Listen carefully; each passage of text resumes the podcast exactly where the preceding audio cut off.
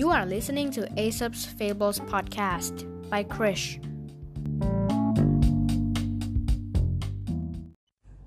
ตอนที่ 85 หมาจิ้งจอกกับกา หมาจิ้งจอกตัวหนึ่ง เห็นกาคาบเนื้อชิ้นโตเกาะอยู่บนกิ่งไม้ ก็น้ำลายไหลด้วยความอยากกิน จึงคิดอุบายแล้วพูดขึ้นว่า โอ้ เจ้าช่างเป็นนกที่สง่างามอะไรเช่นนี้ ขนดำเป็นมันเงา กรงเล็บดูแข็งแรงกว่านกใด ข้าว่าเสียงร้องของเจ้าก็คงจะหวานไพเราะจับใจมากทีเดียว กาได้ฟังคำเยือนยอ ก็หลงลืมตัว เผลออ้าปากอวดเสียงร้อง ก้าก้า ชิ้นเนื้อในปากจึงร่วงหล่นลงมา หมาจิ้งจอกเจ้าเล่รีบกระโดดขึ้นงับไว้ทันที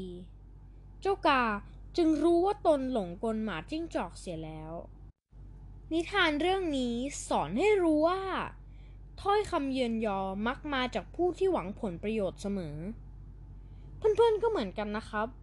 อย่าหลงเชื่อคำพูดใครง่าย ๆนะครับ